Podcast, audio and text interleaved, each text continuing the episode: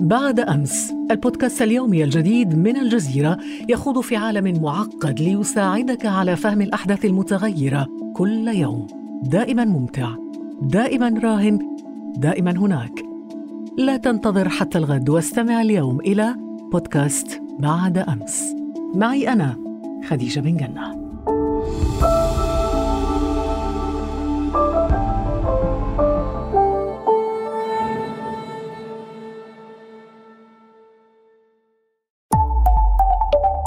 الجزيرة بودكاست.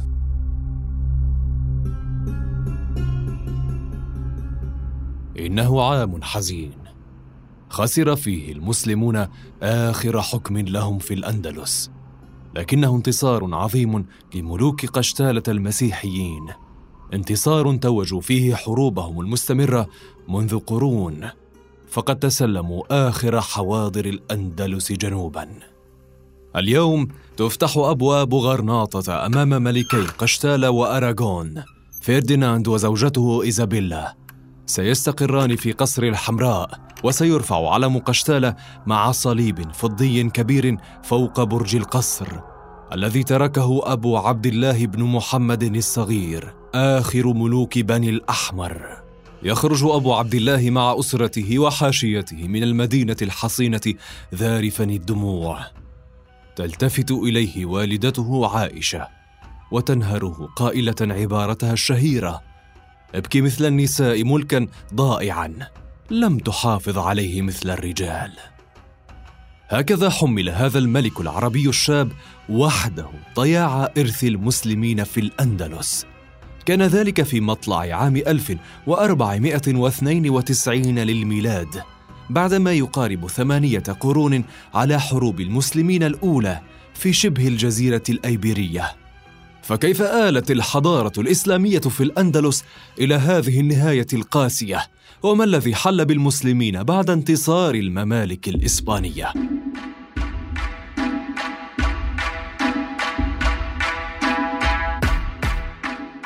أهلا بكم في هذه الحلقة من بودكاست لحظة من الجزيرة. أنا فريد وهذه الحلقة بعنوان قصة الأندلس.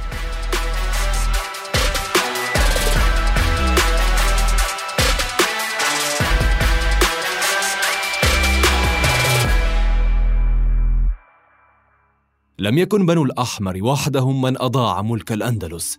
فالانقسامات والخيانات التي تخللت حكم المسلمين الطويل في شبه الجزيرة الأيبيرية لعبت دورا محوريا في الهزائم المتتالية. ثمانية قرون كانت مدة الحكم الإسلامي في الأندلس كما تورد المصادر. إلا أن الحضارة الإسلامية الوحيدة التي استمر الحكم فيها طوال هذه المدة كانت غرناطة الواقعة في الجنوب. فالقوط المسيحيون بدأوا يلملمون شتاتهم في الشمال بعد سنوات قليلة من دخول المسلمين. فمن هم القوط؟ وكيف قرر المسلمون عبور البحر لتوسيع حكمهم؟ إنها بداية القرن الثامن الميلادي.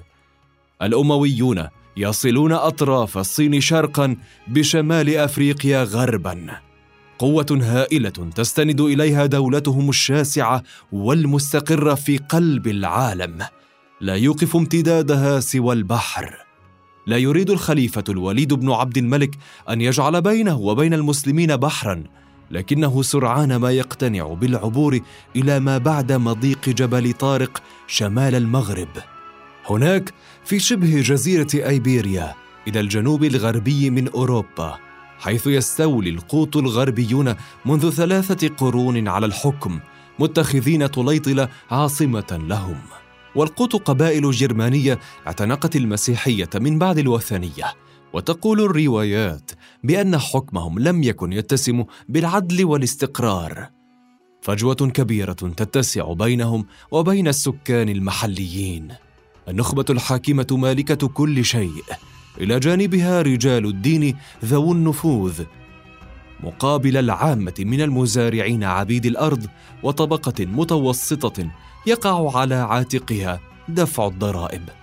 اليهود كذلك يشكلون طبقة بارزة تتعرض لاضطهاد ديني وحملات تنصير يمارسها القوط المسيطرون.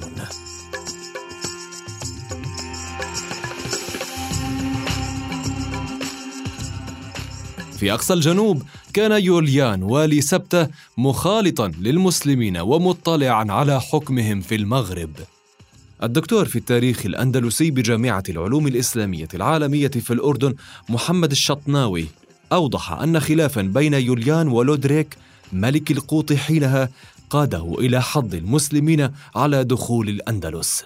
نتيجة طبعا لخلافات شخصية واجتماعية وسياسية آه، كان له دور وبعث لطارق بن زياد ولموسى بن نصير وحرضهم على دخول الأندلس. ونقول زين لهم دخول الأندلس أنه الوضع مهيأ أنه الوضع الاجتماعي مضعضع طبقي. الوضع السياسي مضعضع ما في شعبية أو في في يعني سخط عام من المجتمع بكل تركيباته مفاصله ضد الملك. ولأفريقيا موسى بن نصير جهز جيشا أقله من العرب وأكثره من الأمازيغ. وهم السكان الأصليون لمنطقة شمال إفريقيا وعلى رأسهم القائد طارق بن زياد. وفي عام 711 للميلاد كان الفتح.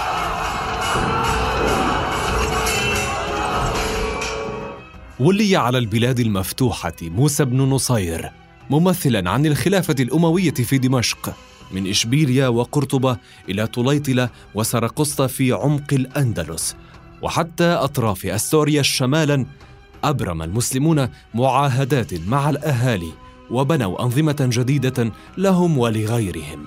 فاحتكم المسيحيون واليهود إلى قضائهم الخاص وأمنوا على أملاكهم وحريتهم كما تقول المصادر التاريخية. سنوات قليلة مرت قبل أن يبدأ القوط في أقصى الشمال بلملمة شتاتهم الذي فرقه المسلمون.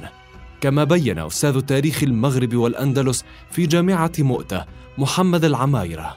بعد ثلاث سنوات مباشرة من بداية عصر الولاة تستغرب ظهور قيام لنواة لمملكة إسبانية نصرانية في أقصى شمال شبه جزيرة إيبيريا هي مملكة أشتورياس.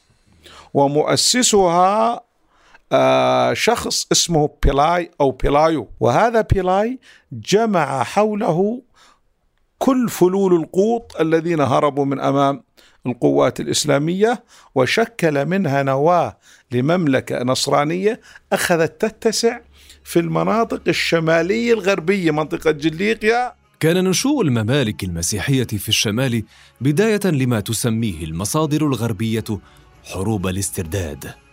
تنامي الشعور الوطني والديني حض المسيحيين على استعادة الأراضي التي فتحها المسلمون. كما أن الخلافات والانقسامات التي ظهرت بين المسلمين من العرب والأمازيغ ألقت بظلالها على قوتهم ووحدتهم.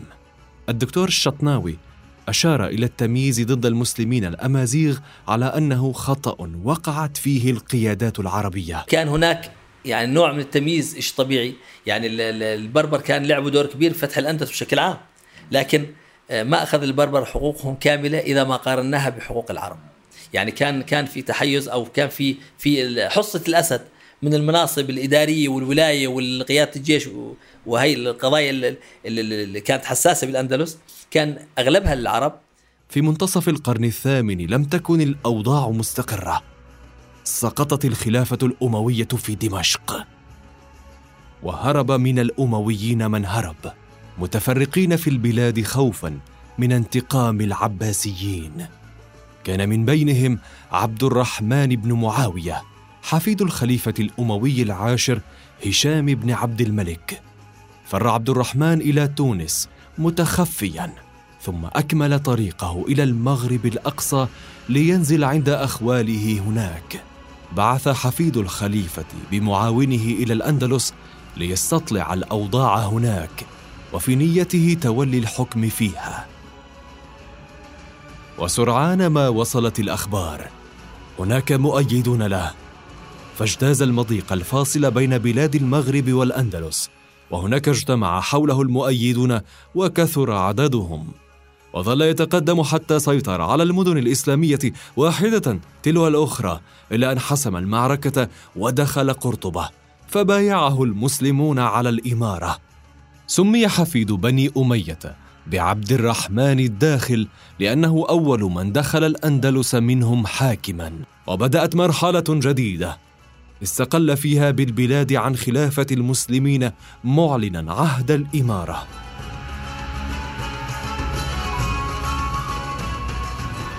في هذا العهد ازدهر العلم واتسع نطاق التعليم ليشمل الذكور والإناث. زاد اهتمام الأندلسيين بالكتب والمكتبات وكثر العمران من حولهم. المنشآت العامة والطرق والقصور والحمامات كلها بنيت بفن وإتقان هندسي. كما تقدمت وسائل الري وقنوات شرب المياه وازدهرت الزراعة. وتطورت صناعة الأساطيل لتبرز القوة العسكرية البحرية ظل حاكم البلاد يسمى أميرا لأكثر من قرن ونصف إلى أن أعلن عبد الرحمن الناصر لدين الله نفسه خليفة للمسلمين وأميرا للمؤمنين عام 929 للميلاد. فالدولة العباسية على الجانب الآخر من العالم الإسلامي كانت قد ضعفت، والخلافة الفاطمية في شمال أفريقيا ازدادت قوة.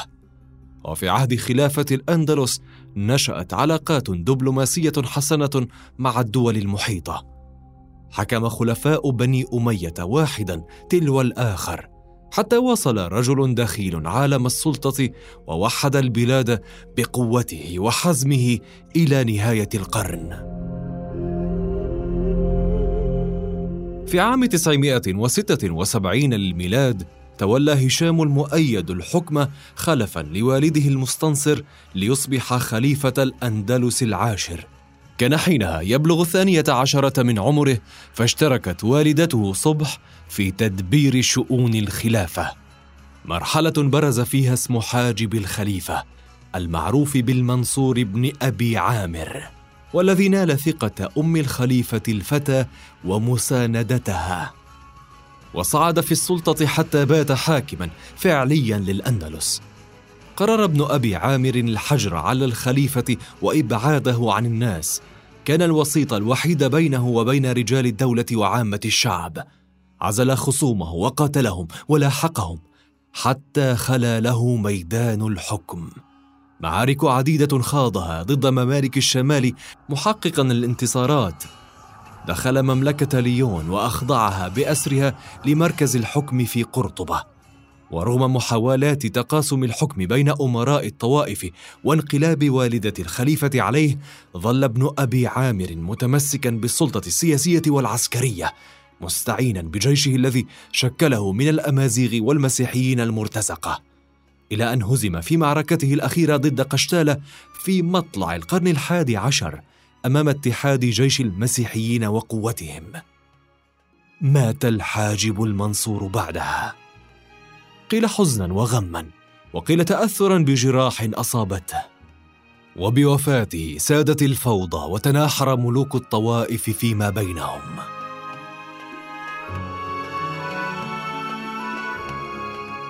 تنافس على السلطة تحالفات وخيانات لصالح الممالك الإسبانية. هذا هو حال الأندلس في القرن الحادي عشر. مملكة قشتال الإسبانية في الشمال تزداد قوة وتوسعا. الحواضر الإسلامية تسقط تباعا وفي مقدمتها طليطلة. حالة من الوهن يتسبب بها واحد وعشرون حاكما. كل منهم استقل بدولة متفاوتة القوة والحجم. لكن دولة في أوج قوتها في المغرب العربي. تبدو السبيل الوحيد للنجاة من زحف الإسبان. إنها دولة المرابطين.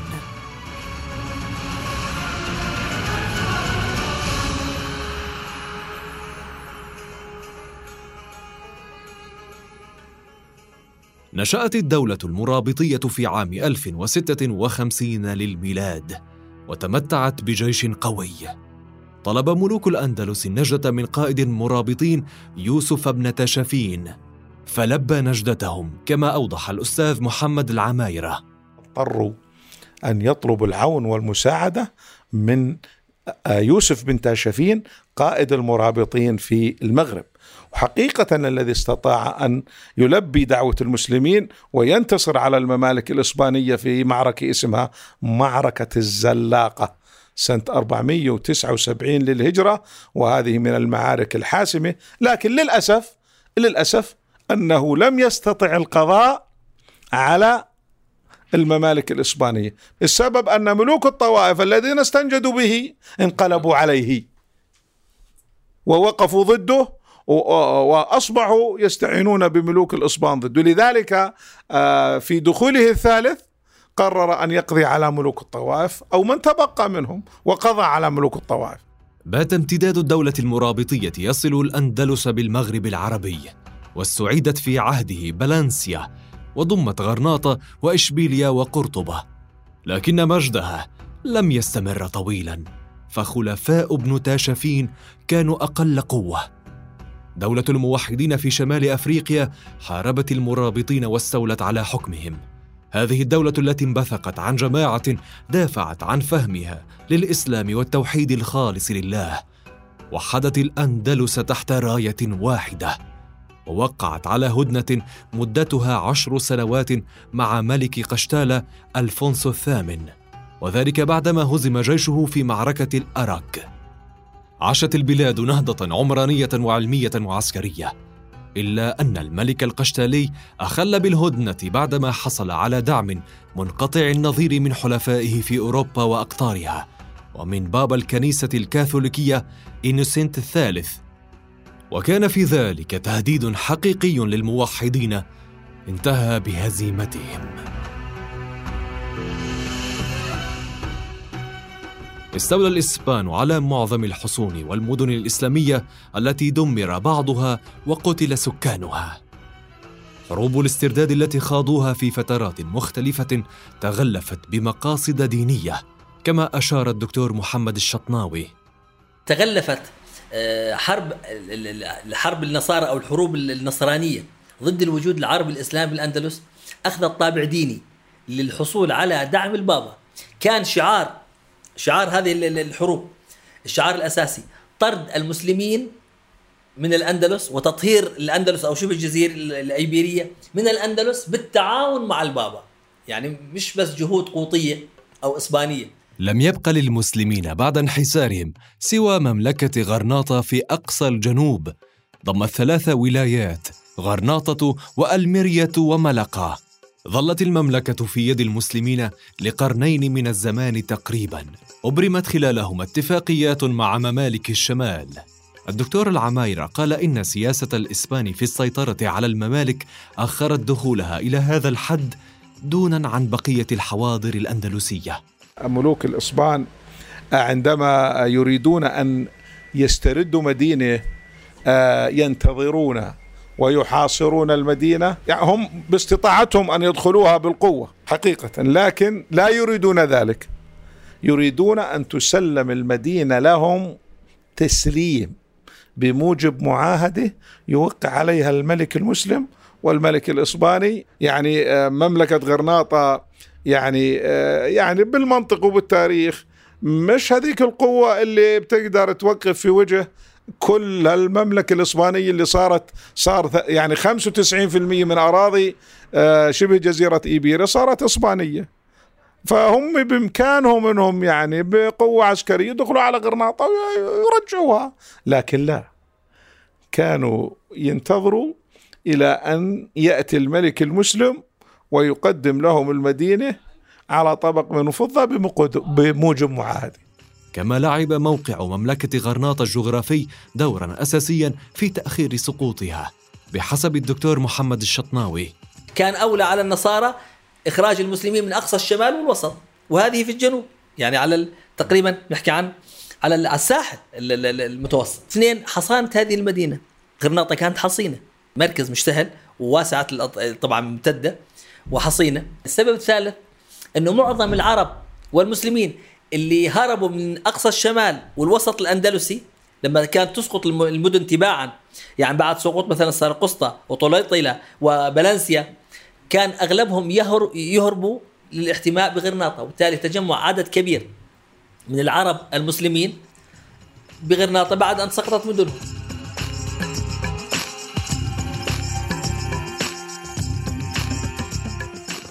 كان على مملكتي قشتالة وأراغون أن تتحدا وأراغون الواقعة في الشمال الشرقي من شبه الجزيرة الأيبيرية كانت تشكل مع قشتالة قوتين متحدتين ضد الوجود الإسلامي. وبدا في زواج وليي عهد المملكتين مصلحة سياسية.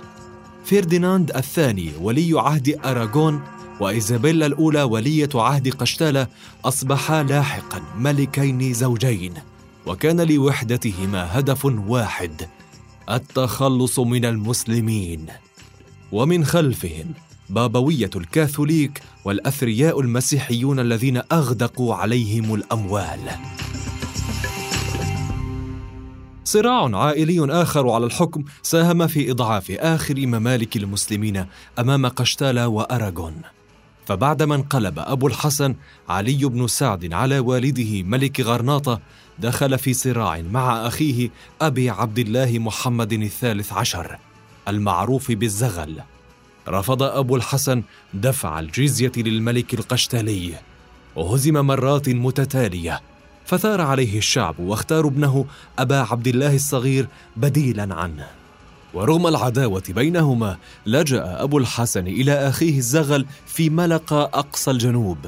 أما ابنه أبو عبد الله الصغير فخرج على رأس جيش له محاولا الوصول إلى قرطبة ومستغلا هزيمة المسيحيين بعد مهاجمتهم ملقة لكنه هزم ووقع في الأسر فعاد جيشه إلى غرناطة تاركين ملكهم في قبضة الأعداء. ولم يكن من أمه المعروفة بعائشة الحرة إلا أن تستدعي زوجها أبا الحسن مرة أخرى ليستلم الحكم. وسرعان ما تنازل عنه لصالح أخيه الزغل.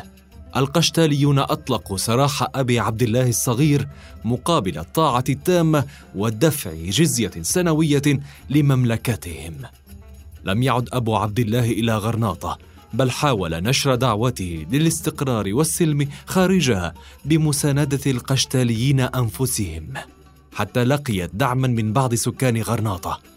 ما أشغل عمه الزغل عن مقاومة الغزو القشتالي لكنه عاد وتفاوض مع عمه لينضوي تحت سلطته ما أثار حفيظة الملك فرديناند مجددا. سقطت ملقة ودخل المسيحيون أرجاء مملكة غرناطة دون أن يحرك الزغل جيشه للدفاع عنها خوفا من الغدر به فالطمع بالعودة إلى العرش لم يغادر ابن أخيه. بعد سنوات قليلة استسلم الزغل مسلما أراضي سيطرته شرق غرناطة وجنوبها وظلت المدينة الحصينة بيد أبي عبد الله الصغير. فأرسل الملكان القشتاليان إليه لتسليمها إلا أن أعيانها رفضوا فاشتد الحصار. جمع الإسبان خمسين ألف جندي وسيطروا على الحصون العسكرية.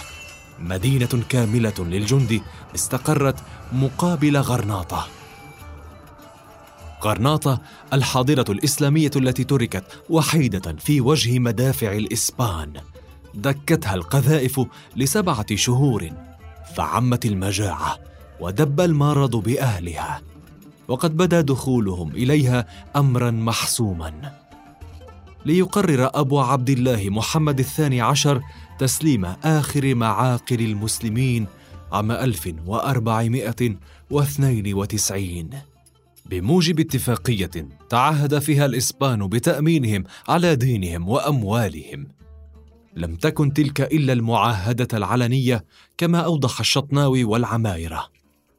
أدرك أبو عبد الله الصغير حاكم غرناطة إنه يعني لا جدوى من المقاومة.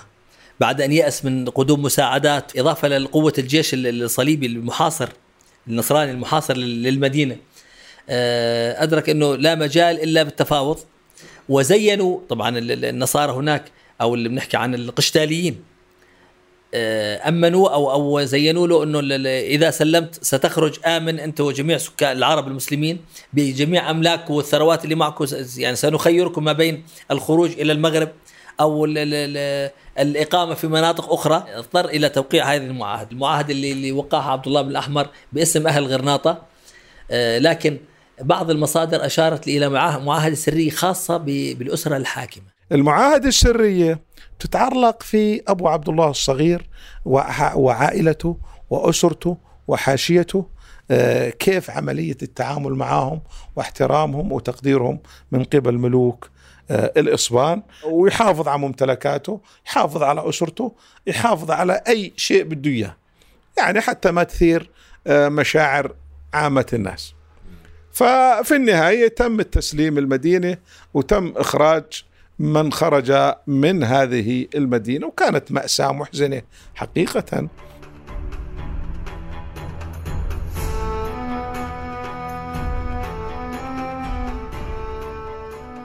في السنوات الأولى التي تلت دخول الإسبان لم يبدي الملكان عداوة مباشرة ضد من بقي من السكان المسلمين. حاولت الكنيسة التحريض ضدهم، أما المستوى السياسي فتردد بسبب انتشارهم وأعدادهم الكبيرة. سرعان ما بدأت حملات الدعوة إلى المسيحية بالوعظ والإقناع والإغراء، ثم اتسمت بعنف متصاعد خرق بنود معاهدة التسليم تدريجياً. وضع المسلمون في مراحل مختلفة أمام خيارين اثنين التحول القسري للمسيحية الكاثوليكية أو التهجير.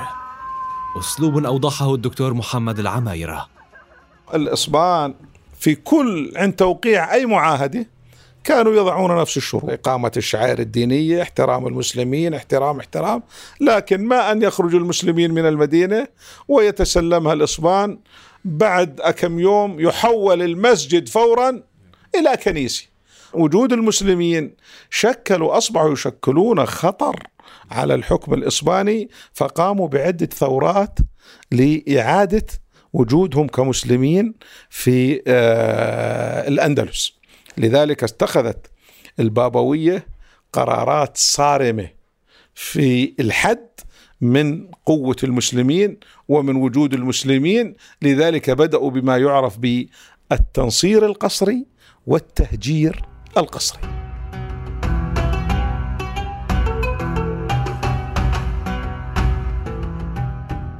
مصير قاس واجه أولئك الذين قرروا البقاء الموريسكيون كما أسمتهم المصادر. مسيحيون في العلن ومسلمون في الخفاء. ثورات متتالية خرج بها الموريسكيون بدءا بحي البيازين الشهير في غرناطة وفي سراقسطة وبلانسيا ضد الظلم والاضطهاد لكنهم لم يحرزوا منها شيئا. عملت الدولة بتحريض الكنيسة على سلخهم عن عقيدتهم ولغتهم العربية أحرقت كتبهم طاردتهم وضيقت عليهم لم يكونوا محل ثقة بالنسبة للدولة حتى ولو أظهروا اعتناقهم للكاثوليكية. في أيام الآحاد كانت العائلات الموريسكية بصغارها وكبارها تذهب إلى الكنيسة مراعاة للنظام وفي أيام الجمع تقيم صلاتها سرا داخل البيوت. حفلات الزواج كذلك كانت تقام علنا وفق الطقوس الكاثوليكية ثم في الخفاء حسب الشريعة الإسلامية حياة مزدوجة عاشتها عشرات آلاف الأسر كي لا تخسر بقاءها في الأندلس بعدما عمدت قصرا ولم يكن من بقي من اليهود أفضل حالا فكل ما هو غير كاثوليكي كان هدفا للملاحقة. كثر من اليهود تحولوا إلى الكاثوليكية كي لا تسلب أملاكهم كما طرد عشرات الآلاف ممن ظلوا على دينهم من الأندلس بقرار ملكي. محاكم التفتيش التي أنشئت على مدار العقود الماضية كانت قد وصلت إلى غرناطة حيث الموريسكيون يذوقون أصناف العذاب. وفي حال كشف أحدهم وقد أصر على دينه وعاداته يحال إليها. الدكتور محمد العمايرة قال إن الأمر وصل إلى اقتحام البيوت للتفتيش عن أثر إسلامي أو عربي. لما يفوتوا على البيت يشوفوا إذا الحمام عربي أو فرنجي. إذا الحمام عربي فهو مسلم. إذا وجدوا بريق ماء بريق ماء إذا هذا البريق للوضوء فهو مسلم. إذا وجدوا أي آه، مصحف القرآن الكريم. إذا وجدوا أي شيء مكتوب باللغة العربية لأنه كانوا بالخفية يعلموا أبنائهم القرآن الكريم ويعلموهم شعائر الدين الإسلامي عندما يجدون أي أثر من هذه الآثار يأخذوا العيلة كاملة الصغير مع الكبير. آه، حقيقة إحنا بنقول محاكم تفتيش لا هي هي هي لا تحاكم هي تقرر. عندما آه، يأتي ال- المسلم من بيته إلى تلك المحاكم آه، لا ينتظر محاكمة عادلة ولا ينتظر قضاة ينتظر آه، تعذيب. الدكتور الشطناوي أضاف كذلك أن محاكم التفتيش حققت في بعض الأحيان مع أطفال الموريسكيين. فكانت تتتبع هؤلاء من خلال التحقيق مع الأطفال المسلمين الصغار أبناء هذه العائلات. فكانوا محاكم التفتيش يحضر الطفل وتعرف الطفل لا- يكذب بفطرته. يعني نقول. كان يسأل إنه عن العادات اللي بيقوم بها والده مثلا أو والدته بشهر رمضان إنه أبوك مثلا بالنهار بيوكل ولا ما بيوكل؟ إمتى بي بي بيقوم بهاي الحركات؟ بيصلي أو كذا؟ إذا بيقول لهم مثلا أثناء شهر رمضان إنه لا ما بياكلوا إلا بعد ما تغيب الشمس إيه معناته بصوم معناته لسه مسلم. تبدأ إجراءات محاكم التفتيش بالتحقيق والسجن إلى أن تثبت التهمة أو تسقط عن المورسكي. ثم تأتي جولات من التعذيب الشديد ثم يعاد إلى قاعدة المحكمة للاستجواب مرة أخرى. المصادر تنقل أساليب وحشية اتبعتها الدولة من سحق العظام وتمزيق الأرجل وضخ جرعات كبيرة من المياه في جوف المتهم وغيرها. وقد ينتهي الأمر بالإعدام إذا اعترف المتهم بكفره أي برجوعه عن الكاثوليكية. أما إذا حكم بالبراءة فلا يمنح إلا شهادة بطهارته من الذنوب.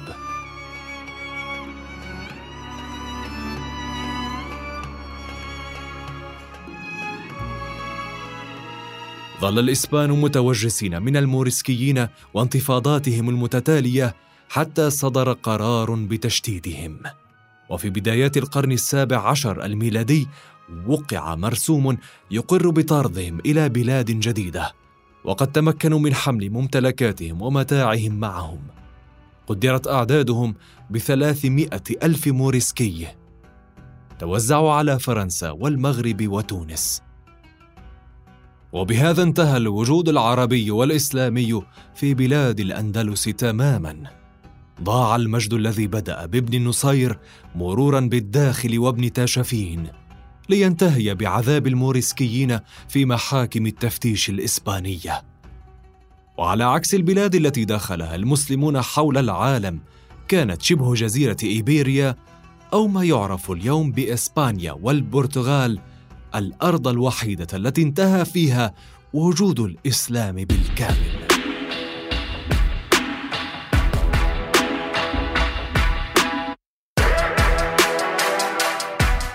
في الحلقة القادمة من بودكاست لحظة سنتناول لحظات أخرى غيرت حياتنا بشكل مختلف وربما في مجال مختلف أيضا. انتظرونا الأسبوع المقبل لتتعرفوا على اللحظة القادمة ولا تنسوا زيارة موقعنا على الإنترنت podcast.aljazeera.net ومشاركة هذه الحلقة مع أصدقائكم. كان معكم في هذه الحلقة فريد. إلى اللقاء.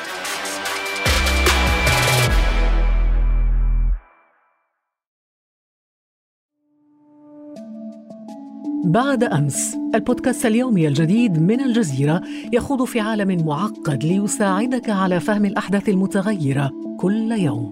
دائما ممتع دائما راهن دائما هناك. لا تنتظر حتى الغد واستمع اليوم إلى بودكاست بعد أمس. معي أنا خديجة بن جنة.